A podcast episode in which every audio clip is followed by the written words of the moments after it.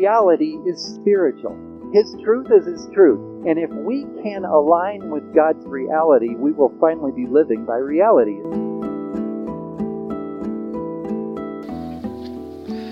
So we're uh, we're in the middle of a series on rest here. This is the third. Who keeps tabs? The third one? The fourth one? I think it's the third one. Um, but how many of you need a better handle on the rest of God in your life? Everybody. Okay. I'm not alone. So good. So I'm actually uh, I'm going to start with a quick review of what we've been doing, but it's, it's, I'm shortening it. I know I'm doing this every week. It's on purpose, but I'm, I'm shortening this down. It's going to get, this review part is going to get shorter and shorter because I think you guys got it. You, you feel like you got, you got it? What we're doing? Okay?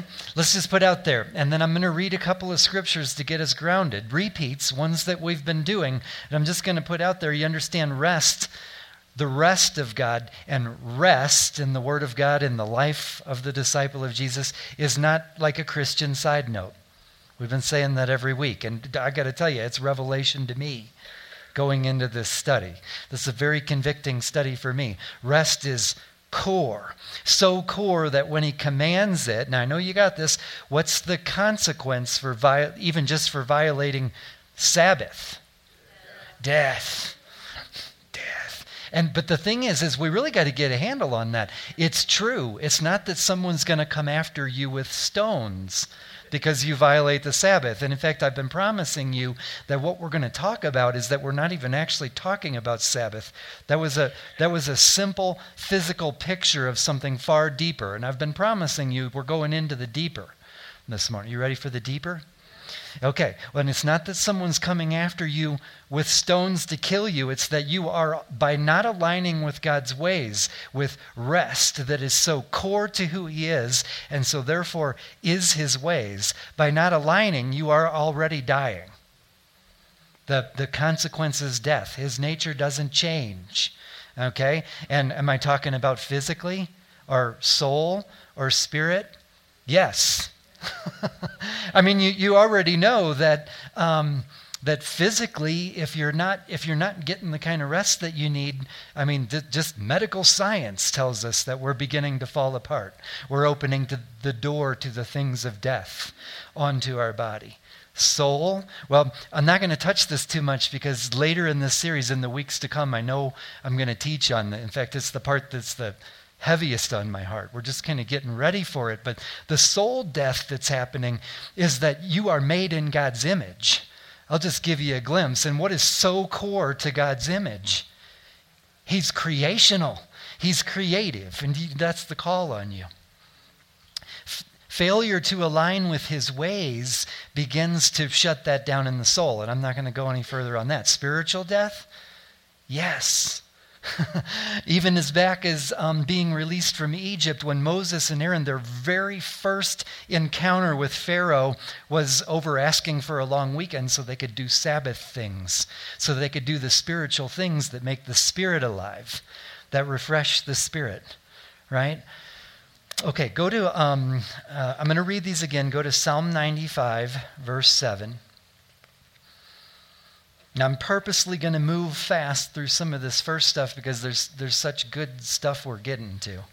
And I want to get there. But um, 95, verse 7 says, Today, if you'll hear his voice, do not harden your hearts as in the rebellion, as in the day of trial in the wilderness. So now let me just remind you hardening of heart is when you see God and you, don't, and you still don't move into his ways. That's the definition, at least by the word of God, that's hardening of heart okay? And this, this makes it clear that every day is today. So remember, we are going into deeper and deeper rest. We are, right? He's always calling us to a deeper place with Him, which means a, a, deeper reality of who He is in us, through us, in all that we're doing. So we're going into deeper rest, and every day there is a certain rest, a rest of God that is, that is extended to you today, right? But he's also taking you to a deeper one, right? Okay, I'm going to read on. It says, um, When your father, or I don't think I read this, um, do not harden your hearts as in the rebellion, as in the day of trial in the wilderness, when your fathers tested me, they tried me, though they saw my work. See, there's the hard heart. Forty years I was grieved with that generation and said, Now listen, it is a people who go astray in their heart and they do not know my ways. So you see, there's, there's absolute attachment to to aligning with his ways that is rest for us. That's just foundational. We can't even begin to talk about the deep things if we don't have that. So he swore in his wrath, They shall not enter my rest. You see the connection? Okay, go to um, Hebrews chapter 4. I promise I'll slow down in a little while here, but Hebrews chapter 4, verse 6. And I'm going to show you that we're begin we have been already, but we're beginning to talk about the deeper. Okay? The deeper. It's not about just merely a Sabbath, right? It's not about is it important to take a day off? Yeah, I, I think it is. He's unchanging.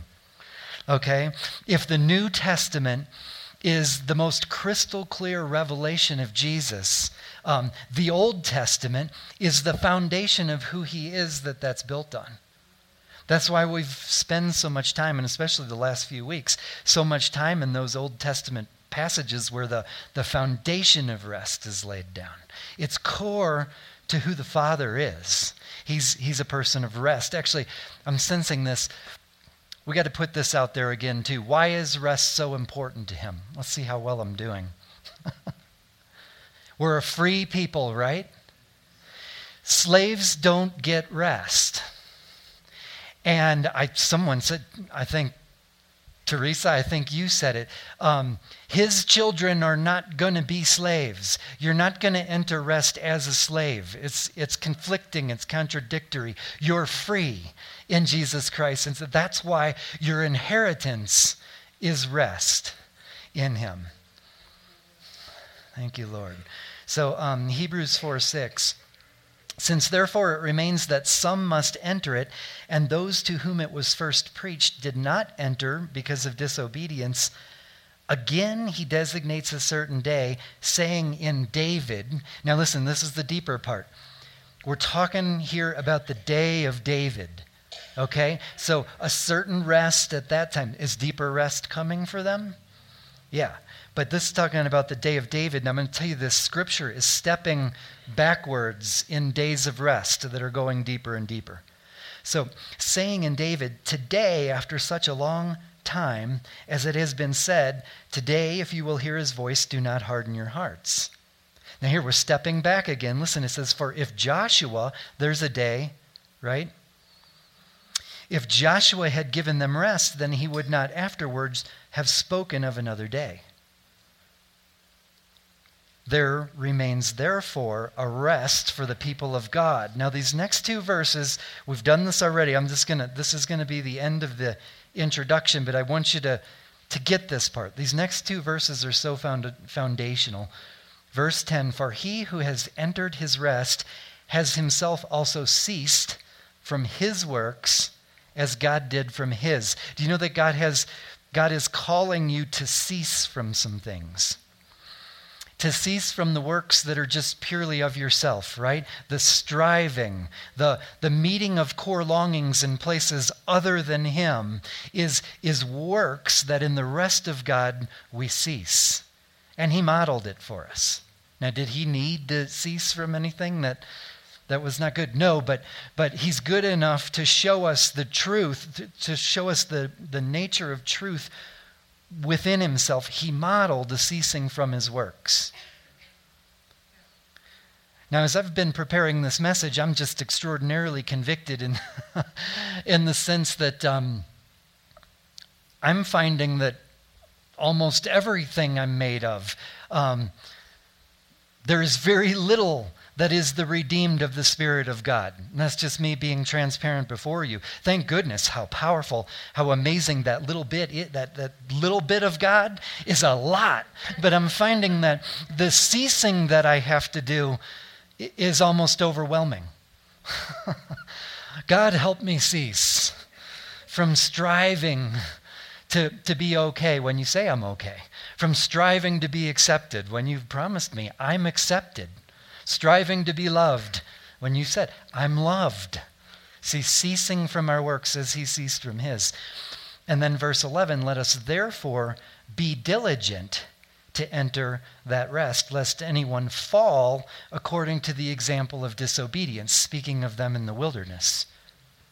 Be diligent. What's that? The, the word diligent has a connotation in it that like, like run to it, do it immediately, do it with speed. In other words, you can't afford not to be, to be diligent, immediate, and speedy about it. Why? Because the consequence of not is death. so, unless you're interested in that, um, we need to be diligent. Now, that's what we're going to talk about this morning. How do you be diligent, direct? Like, okay, I'll go take a nap. No, we're, t- we're talking about deeper things, right? And how do we. I believe the Word of God gives us a crystal clear pattern of how we enter deeply into the rest of God, how we're diligent about it. Does it, you want to know how? Okay. All right, let's look at that. To start, now it's, it's been driving me crazy the last few weeks. I haven't really done a whole lot um, of Jesus' words or stories of Jesus. And uh, the truth, is every sermon should probably start and end with Jesus, right? So we're going to do that this morning. Go to Mark um, chapter 4, uh, verse 33. And while you're turning there, I'm just going to pray again. Lord, as we turn and we look at you, we're asking that you would give us your nature, your nature of rest. And we know that you are far more than an example. you are everything. You are the creator. And in you we exist. You are the lover of our soul, but you're also our example. And so, Lord, I ask that you would grant revelation in our heart as we look at you so that we can see how we are diligent to enter this rest. Thank you, Lord. That's my prayer. That's my prayer. Okay, 433. Um, so we're starting right at the end here in verse 33 of Jesus ending a big work day. right? A big day of teaching. And right in verse 33 here it says, And with many such parables he spoke the word to them as they were able to hear it. But without a parable he did not speak to them. And when they were alone, speaking of his disciples, okay, he explained all things to his disciples. Now, verse 35 begins with on the same day. And that's why I'm just going to pause here for a minute and I'm going to talk about what we just read, even though it feels like it's off subject, it's not. The Word of God is making it very clear that it wants, um, God wants us to notice that, in, in other words, in this context, on the same day, this next stuff that we're going to read is about to happen. So, what's the context? The context is Jesus is out there working. He's out revealing things, but by parable to those who are not really prepared to receive it. But um, to what? Who does he explain it to? His disciples. And it, it literally says he explained all things. Okay? I hope that warms your heart. At least if you consider yourself a disciple of Jesus, it means in the quiet place, in the secret place, when you're with him, he explains all things. Okay. A couple people are thankful. On the, so then, verse 35 on the same day, when evening had come, he said to them, Let us cross over to the other side. Now, I want you to notice something. Um, there is intentionality here, right? And you have to remember of Jesus, to get this right, you have to remember of Jesus that his Every intentionality is in alignment with his Father. Is that true? He says, I don't do anything unless I see my Father doing it. I only say what I hear my Father say. I go where I see him going. So, in this intentionality, he says, let us cross to the other side. So, we have to know that there's a sense of will in this. And I don't honestly know if he knows what he's going to do when he gets to the other side yet or not. Um, but we do know that, that Jesus understands that if, if he's doing this, and he's saying to his disciples, let's go to the other side, there's an intentionality based on the will of his Father. We, can we agree that's true? Okay. It's going to be critical. So then, verse 36 goes on Now, the, when they had left the multitude, they took him along in the boat as he was, and other little boats were also with him. And a great windstorm arose, and the waves beat into the boat so that it was already filling. But he was in the stern, asleep on a pillow. And they awoke him, that'd be the disciples, and said to him, Teacher, do you not care that we're perishing? So, did you catch the words that the boat's actually filling with water? And Jesus is in the stern sleeping. Now, I caution against like some some fairy tale version of this story. I, I tend to think this is something like um, have you have you ever been in a motel or or somewhere where like I mean you're getting some sleep you're like I got to catch some shut eye and there are weird noises in the place everything slamming doors and and um, you're sleeping you're getting some rest but it's not ideal you all tracking I think that's what we're reading here He's asleep in the stern, and I'm sure he's getting some rest. He's dozing here and there, but he is in the middle of a storm bad enough that the boat is filling. Okay? So let's let's keep this in reality. And yet he's he's resting. He's getting rest. And uh, and the disciples say, Do you not care that they wake him up and they say, Do you not care that we're perishing? And so I would sort of ask you, which was the bigger disturbance, the storm or the disciples? it was the disciples that made him get up, right? But he's good enough. Did he need to calm the storm? Now, he was already resting. but we know, we, I'm going to read it and we know what comes next. He's going to calm the storm, but why does he do it? Because he needs it? He does it because his disciples need it. Like, I mean, I got a picture. This was one of the scenes where I sort of picture Jesus rolling his eyes a little in the most loving way.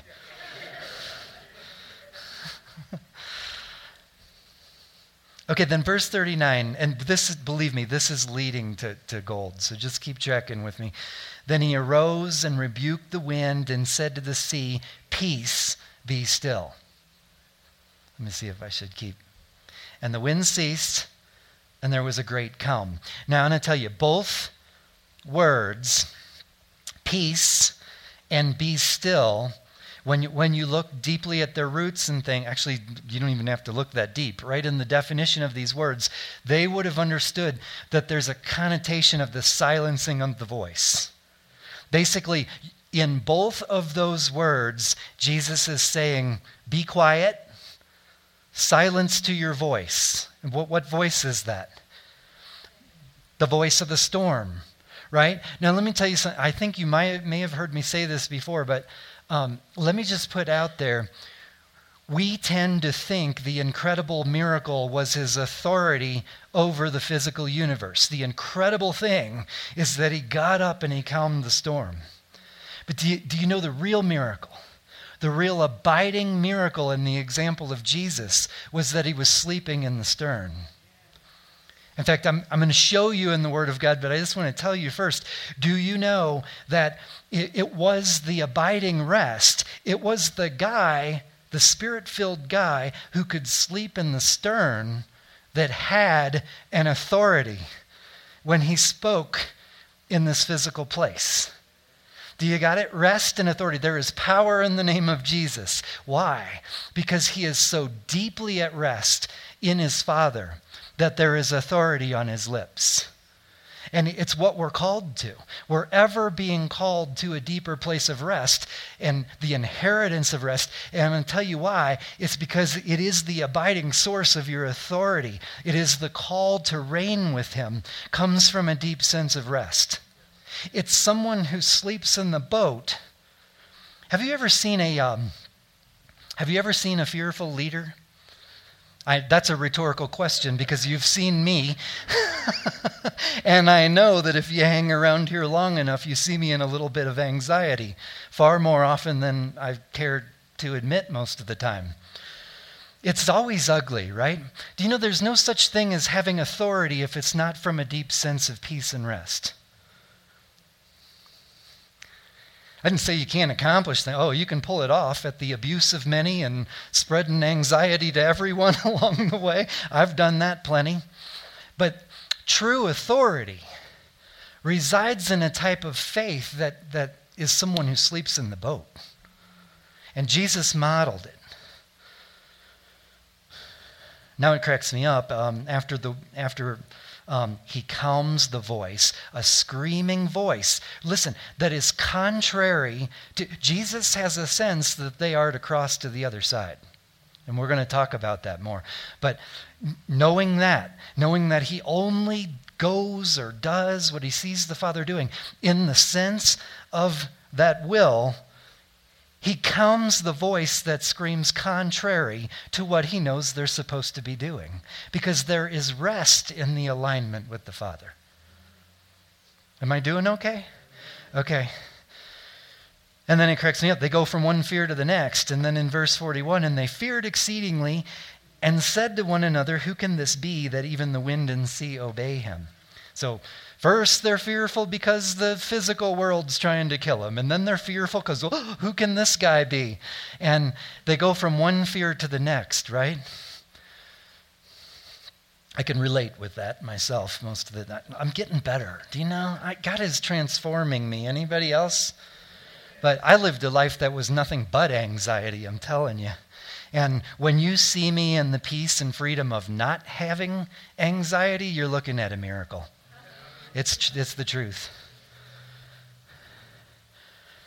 Then they came to the other side of the sea, to the country of the Gadarenes. Now, how many of you know what he does next? He casts, um, he, he um, frees the demoniac um, that's living among the tombs and casts out a legion.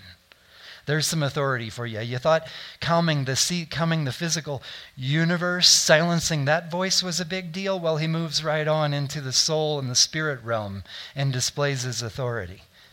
Yes, he does mean for you to operate from a realm of kingdom authority in all three of those areas in your life.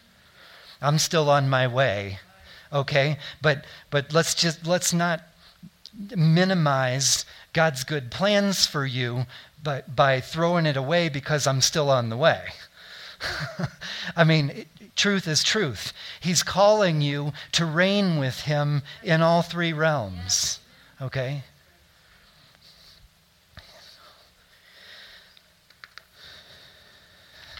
Okay, go to John um, chapter 7, verse 10. We'll start.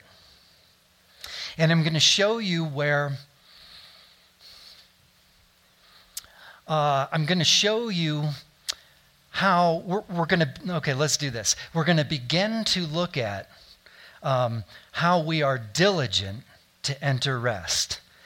How do we position ourselves to enter? How are we diligent about that? And it's in the Word of God. So I'll just start reading here. Verse 10, it starts But when his brothers had gone up, then he also went up to the feast, not openly, but as it were in secret. Then the Jews sought him at the feast and said, Where is he? And there was much complaining among the people concerning him. So this is a wonderful atmosphere here, huh? He's got some people seeking to kill him. He's got complainers. Anybody been around complainers before? And some said he's good. Others said, no, no, on the contrary, he deceives the people. However, no one spoke openly of him for fear of the Jews. That's the description of a storm. okay? I'm going to suggest we're reading a Jesus that's still sleeping in the boat as we move on, okay? Verse 14 Now, about the middle of the feast, Jesus went up into the temple and taught. You see, and remember, what does the Word of God say about how Jesus, Jesus teaches? As one with authority. You see, it's from a place of rest, even in the middle of the storm, that he has any authority. Okay, there's power in the name. Why? Because he's one at rest. He's one, he's one that, that is fully in the core of the Father's heart that he is a God of rest. He's a God of freedom, which releases ability. Do you know rest, being in the rest of God, releases your ability? Will you say that with me? Being in rest releases my ability. That's right. Uh, they go and, and the Jews marveled, saying, How does this man know letters, having never studied? I'm not even going to touch that right now. Verse 16 Jesus answered them and said, Here it is, My doctrine is not mine, but his who sent me. Now, I really want you to listen to, I hope you're catching how that ties into everything we've been doing so far, but really listen to verse 17. If anyone wills to do his will, he shall know concerning the doctrine whether it's from God or whether I speak on my own authority.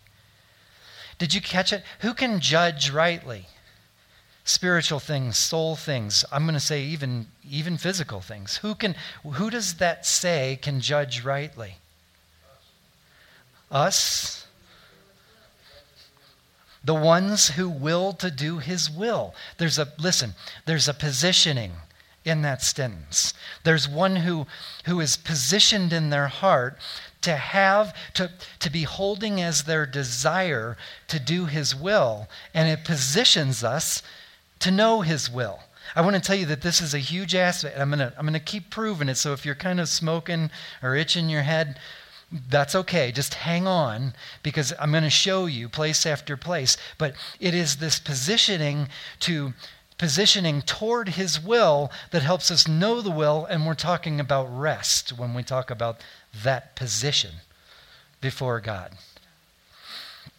So often I talk to people, um, including my, myself. I do talk to myself sometimes, and I'm one of these people. But I talk to people who say, Boy, I sure, I thought God said this. And I'm thinking to myself, I bet he did. I bet you heard him. I bet he did say that. You know, but you know how often I take a word and make a sentence, or I take a sentence and I, I can write a whole book with one word from the Lord. and it'll get you in trouble really quick. It'll, it'll get you confused. It'll get you mad at him. And I'm going to tell you what's going on there. It's, it's when we have so much of our own will. Is anybody acquainted with the idea that you've got a lot of operating will? okay, now let me tell you something. I'm not telling you that God doesn't want you to have will. He does. He delights in you. He's the one who made your will. It's just our will has a lot of redeeming to do. okay? But and when we bring such a force of our own will and we mingle that into this relationship of what is supposed to be falling into the arms of a good God, a God who thinks higher than we do, are you tracking? There's rest in that. And our will begins to get out of the way so that we, we rightly understand the words of God that are spoken to us. You're not wrong that He's speaking words to you. Do you know that? He's always speaking to you. How awake we are to the fact that He's speaking to us is another matter. Whether we judge rightly what he's doing, how he's speaking in the circumstances, in words, in the nudges of the heart, in the affections of the throne room that we sense, all the ways that he's speaking to us, whether we judge that rightly in any kind of reality, that's another question. And there is rest in letting our will go in a matter. Have y'all ever, um, I need to move on here. I, I'm feeling it, but have you all ever earnestly prayed for something in a season of your life and, um, and you don't understand why it's never coming or it works out another way, right? I want to tell you one of the things that I've found that we're going to continue to see in the words of God that we read this morning. It's, it's the mingling of our will that makes it hard to understand the answer or even receive it. Because you know that he's not, he's not willing to harm you. And if we're not ready to receive an answer, he will withhold it. And it's not because his heart desires to withhold anything, it's because he loves you too much to harm you. Are you tracking? Okay.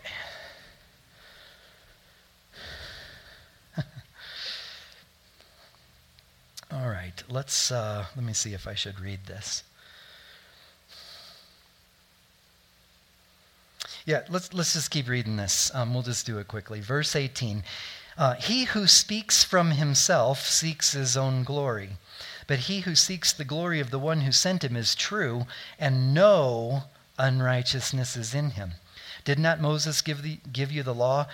Yet none of you keeps the law. Why do you seek to kill me? And then they start going, here's where the people are off track, right? The people answered and said, You have a demon. Who's seeking to kill you? You see, he's got a sense of abiding that gives him a rest. He, he has a clarity on the will of God because of the place of rest that he's in. Jesus answered and said to them, I did one work and you all marvel. Moses therefore gave you circumcision not that it is from Moses, but from the fathers, and you circumcise a man on the Sabbath. I want you to note he's bringing this idea. He is bringing to their mind the obedience of rest in the context of these words. If a man receives circumcision on the Sabbath so that the law of Moses should not be broken, are you angry with me because I made a man completely well on the Sabbath? Are you getting it? Technically, what they're saying is, you're violating the law. and he's going, nuh uh. That's what he's saying. He's saying, nuh uh. No, he's, he's saying, I am not violating the genuine rest of God by manifesting the kingdom for someone who needs healing on this day. Do not judge according to appearance but judge according to righteous judgment. Now, let me ask you, what grants us the ability to righteous judgment? In other words, to judge rightly, to understand spiritual things, to understand things of the soul, and I'm going to suggest even the physical things that you're encountering in your day. So, what is it? It was in this passage. What allows us to judge rightly? Yeah, that's it. Let's get, let's get it word for word. If anyone wills to do his will. This is a positioning. This is, we might think of, you know, Jesus had this struggle and he modeled it for us. he, like really clearly, do you know where that is? He's getting ready to face the cross, right? And he's going, Take this cup from me, but not, not my will, but yours. That was a very real struggle for him. He was able to recognize the lack of rest and without sin, he was able to stop and go to his father and say, I've got to correct this in order to judge what the important, the most important things that'll ever happen in the history of man, he was about to do. And in order to do those things, he, he had to return to a place where he was at rest in the Father's will, not my will, but your will, is, is rest.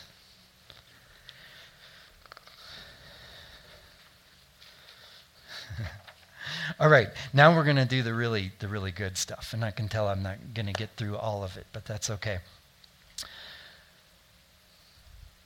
This is what's on, that was just intro. this is what's really on my heart. Okay, you know, we've been saying he's taking us from, from one rest to a deeper rest to a deeper rest, right? Now, here's the spiritual truth you can see from cover to cover in this book in order to get from where I'm at to the deeper rest, to the greater faith, there is always a crossing.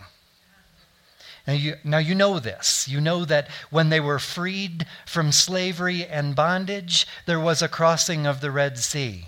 Now, how many of you know that was a nerve wracking scene? You can pleasantly read it in your La-Z-Boy, but that for them, that was, that was a nerve wracking scene. There was no way to cross when those, when those waters, they needed a water parting. And I'm, I'm just kind of thinking about it, and I'm thinking even when the waters were parted, it had to be a little nerve wracking. I mean, can you see them? Just kind of going, okay, stay, stay up, stay up. There was quite a ways to cross there. This was not just like um, just utter peace. There, in order to get from a bondage to a freedom, in other words, a deeper level of rest, right? There was a crossing. And do you know that when they got to the other side of that crossing, they knew him in a way that they didn't know him before the crossing? So it is a knowing Him that releases, that positions us to submit to a will to one who has displayed with a mighty hand and an outstretched arm, displays, I am faithful to take you to a deeper level of rest. I'm describing your life right now. I know I am. and then what?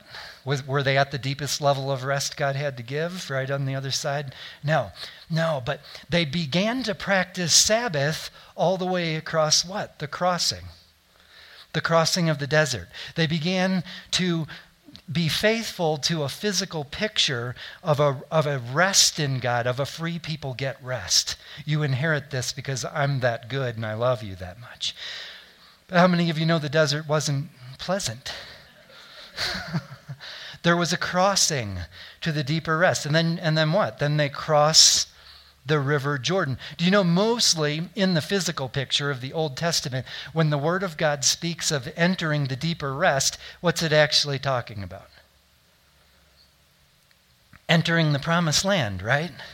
It's in the promised land where he says, You shall enter my rest, and you'll have rest from your enemies round about. It's a, it's a place of uh, fruitfulness. Fruitfulness is part of rest. That's the authority, right? The authority, ability, um, fruitfulness. It's the promised land. So then you get to the Jordan. Do you know that? Uh, I was going to read a bunch of scripture, but I'm running out of time, so we might do that in the future. But do you know when they got to that river, that was a time of the year where it wouldn't have been a picnic to get across that river? It would have been raging. And I, I kind of have this hobby. Um, a lot of times in Colorado here, when I come up to when the rivers are raging, I like to sit for a little while and just look at it and imagine this is the moment and see what the Holy Spirit like wants to do or like what if I was crossing? What would you do to prepare? Um, you know, pack your stuff in some waterproof floaty sacks or would you run a rope line? to keep you afloat, or what would you do to cross that river? I'm going to show you how we be diligent to enter. Okay? What do you do? How are you diligent to enter rest so you can successfully make the crossing? I believe we're told. Um, okay, let me see where I should go here.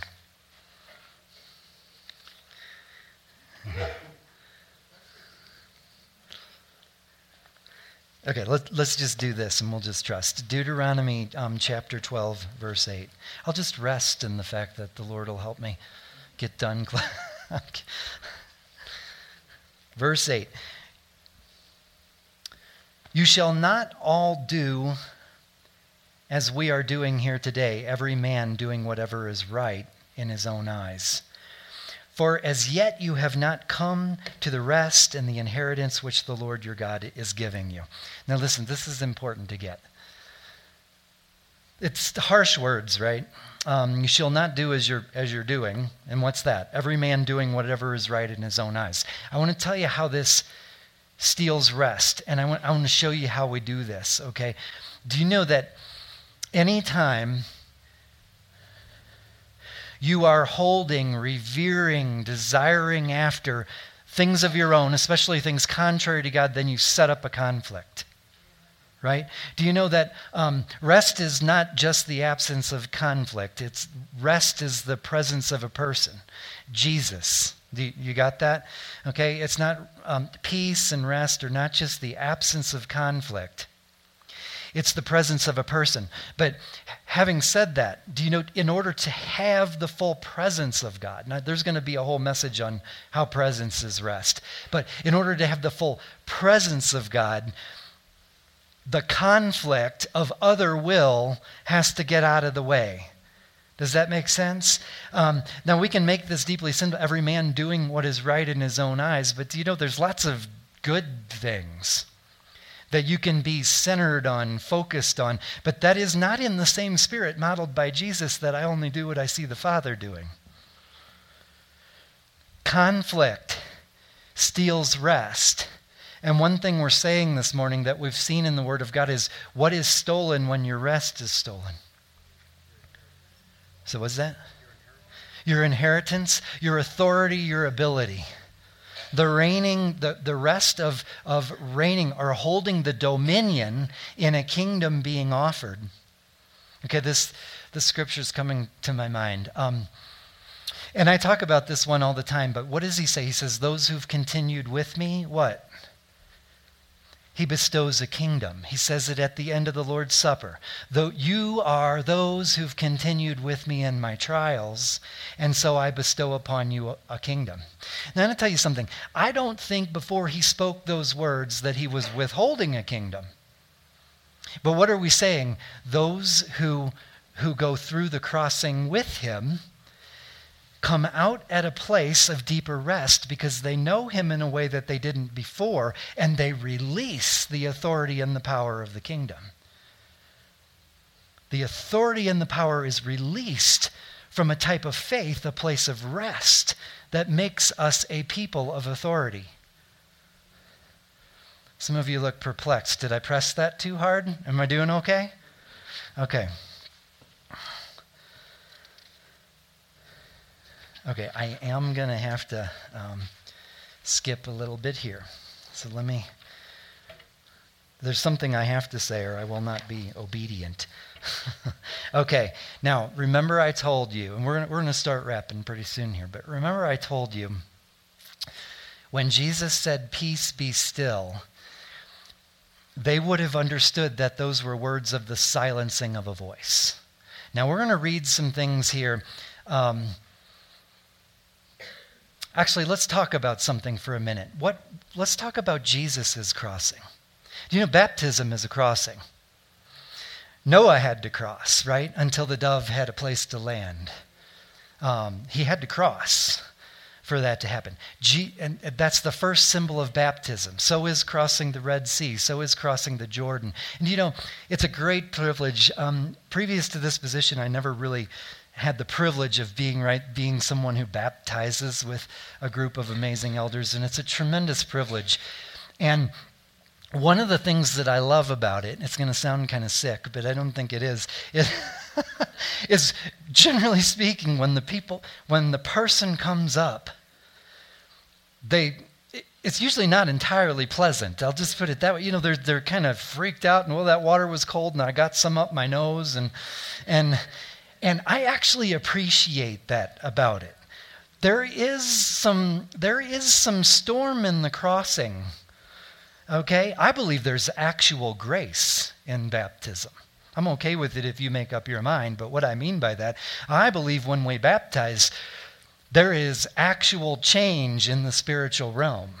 There, are, there is demonic that is stripped off, just like the cleansing when Noah crossed. And I believe God is actually doing something, and we're not, we're not out there just dunking people.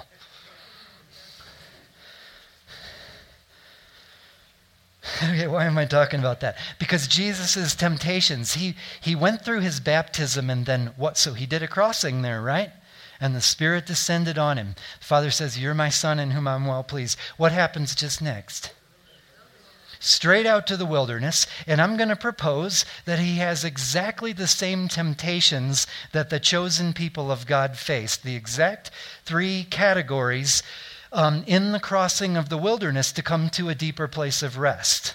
Do you agree? Okay, now I'm going to tell you if we were to wrap all three, I know we could do a whole study on the three categories of the, of the temptation that goes on there. But if we were to wrap it all in one, what really was the temptation that had to be conquered? That's it. The world versus, in other words, the silencing of a screaming world voice. Now I'm going to press you one step further. What was the world, to, to be really specific, about all three categories of temptation. What, what is the temptation? And it's kind of a trick question, so I'll give you the answer. it's to make a shortcut, right? The world is always screaming a certain, a certain counterfeit, a certain rest, or, or a pleasure. Oh, you don't have to do the hard part of the crossing. Um, you, you don't have to do it that way. You don't have to do it your father's way Isn't that the screaming voice?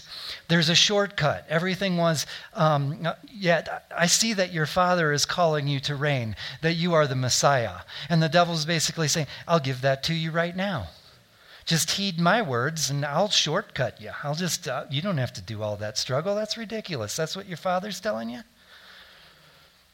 You got it? So there's a crossing. Now I want to show you something. Um, and this is important. So go to um, Deuteronomy chapter 3, verse 18. and we'll begin wrapping with this. Um, you know, there were three tribes. Okay, so God wants to bring them into the deep rest. He wants to do another crossing. And there are three tribes that stop short, okay? Or three, two and a half, actually. Um, what is it? Reuben, Gad, and the half tribe of Manasseh. What happens? They hear the screaming of the world's voice. They come into a nice place. and they're like, you know what? This'll do. Essentially, is what they say. And do you know God gives them permission? and through through the leaders and through Moses and and they're like no okay if you want to stay here you can but now I'm going to show you a, a truth in the Word of God um, chapter 3 verse 18 that's that's the context though it says then I commanded you at that time saying the Lord your God has given you this land to possess all you men of valor now this is speaking to those who said we'll stay here we won't cross the Jordan. We're happy with this. It, and do you know that to this very day, they don't, th- that region does not have rest? In fact, it's the most warred region of planet Earth. Always has been, always will be. But it looked nice to them. right? So, alignment. How do you know? How, how do you enter into that rest? Is in alignment with the will, is in is in le- letting His will be the ruling will. Do you see that? Or did they have a heart that wanted what God wanted for them? Or did they have a heart for I want what I want when I want it? These tribes, the, the latter part. Okay, but he blessed. Is there a measure of rest there? There is. It's better than the desert, except for when it's being ravaged by war, right? It says, All you men of valor shall cross over armed before your brethren, the children of Israel. But your wives, your little ones, and your livestock shall stay in your cities which I have given you, until the Lord has given rest to your brethren as to you. And they also possess the land which the Lord your God is giving them beyond the Jordan. Did you catch it? So they're saying, this is fine. Enough with the struggle of crossing into the true deep rest that you've been promising, that you've been speaking into our lives as your will. This'll do. And what answer comes? Okay, you can have that, but you're still going to have to. you're going to do everything that your brothers are going to do until we all come to the rest, and then, and then you can go on back to your counterfeit version or, or to the lesser level of rest. In other words, what? What's the spiritual truth here? You, you can't, there's no shortcut. You can't escape it. But the good news is, is you, you'll never read about a crossing from where you are right now to the deeper level of rest where God was not faithful to do it with a mighty hand and an outstretched arm. And every time you hear him talk about rest, you hear him talk about Sabbath. He always starts with who he is I am the Lord your God who brought you out. Now, let me tell you something. I believe every person in here, you can look back, you have some Red Sea that you've crossed with him. Am I right? You have some mighty hand of God. You wouldn't be sitting here if you didn't have some mighty hand, some outstretched arm, where He brought you from, from a place of bondage, from a place of death, or from a place that had a distinct lack of rest, and He brought you to a place of rest. Now, I'm going to tell you the other thing I can promise you is that you have more crossings. How many of you are in a crossing right now? and He is faithful every time. But how do we be diligent to not fail to enter the rest? It's, it's be diligent to not fail to enter the rest as that generation did in the wilderness. Are you tracking? How do we do that? We position. We position. The more we eliminate conflict, do you got it? Conflict will steal your rest. And that's really the word I have on my heart. It's just crazy clear. I, I have pages and pages I didn't go through. But the bottom line spiritual truth is conflict.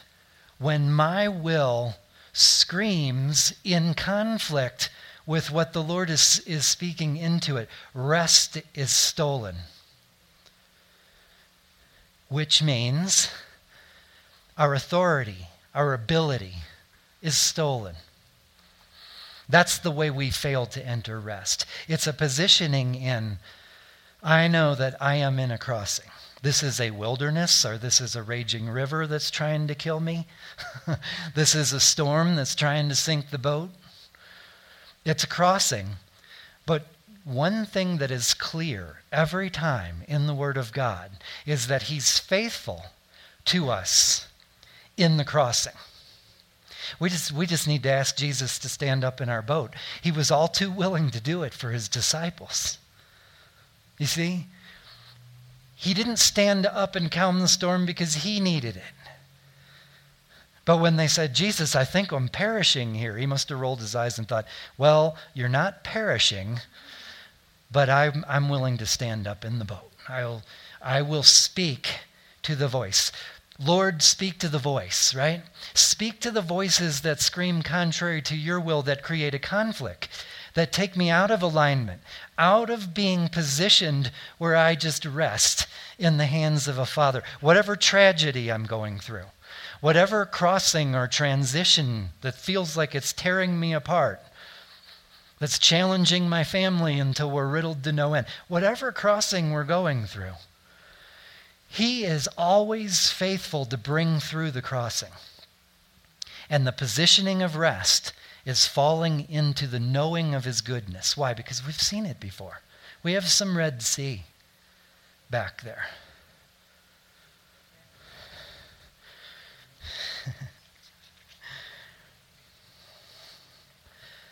At the end of this passage, um, and I'll just, I'll, prob- I'll probably close with this.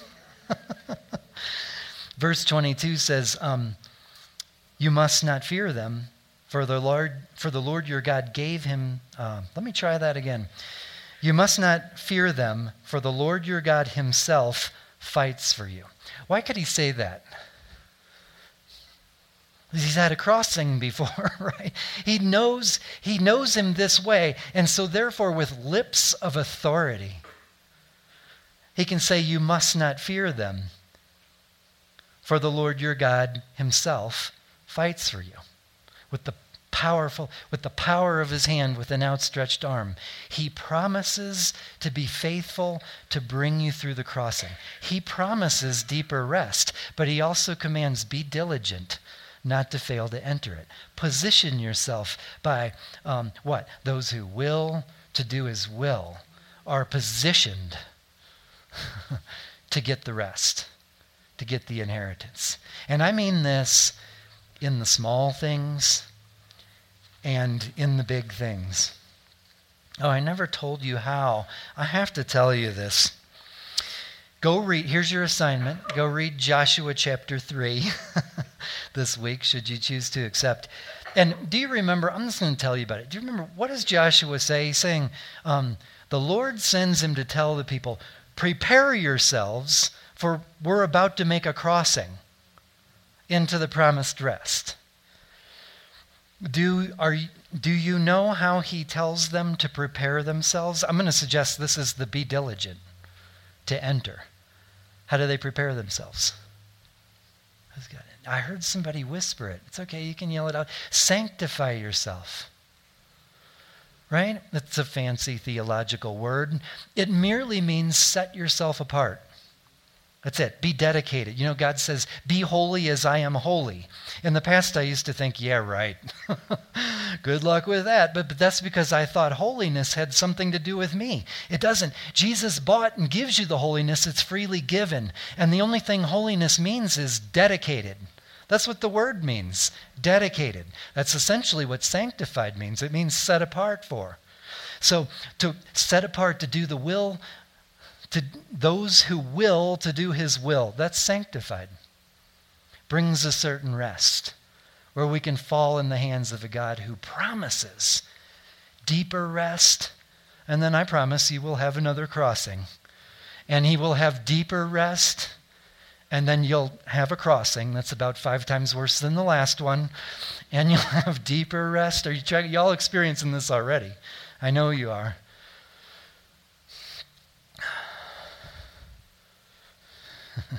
okay. Um, I'm going to close in prayer, but you know, I'm going to do this in, um, in a way that you participate with me.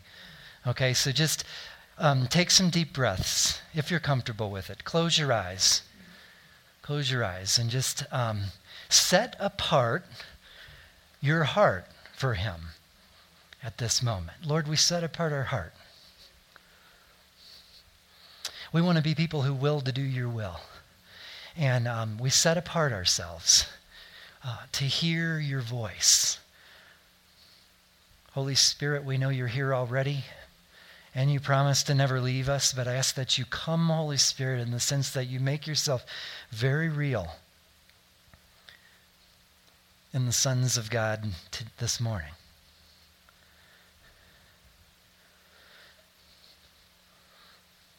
And Lord, we ask you to show us one storm in our life right now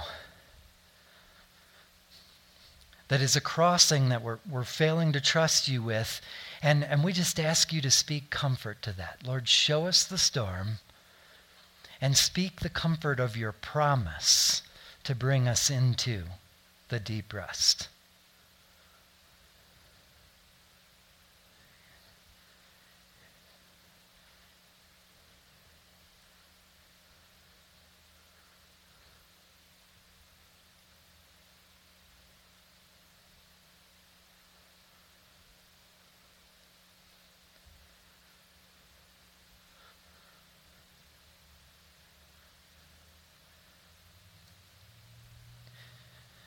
Now, I'm going to encourage you. I have a feeling many of you had a storm, a trial, a challenge, something you're crossing immediately come to mind. I'm guessing you also had a bunch of anxiety and desires and hopes and all kinds of willful stuff of your own that came with it. If that's you, just stay right where you're at, and I encourage you, let that stuff drift to the side and center on wanting every good thing He has willed for you.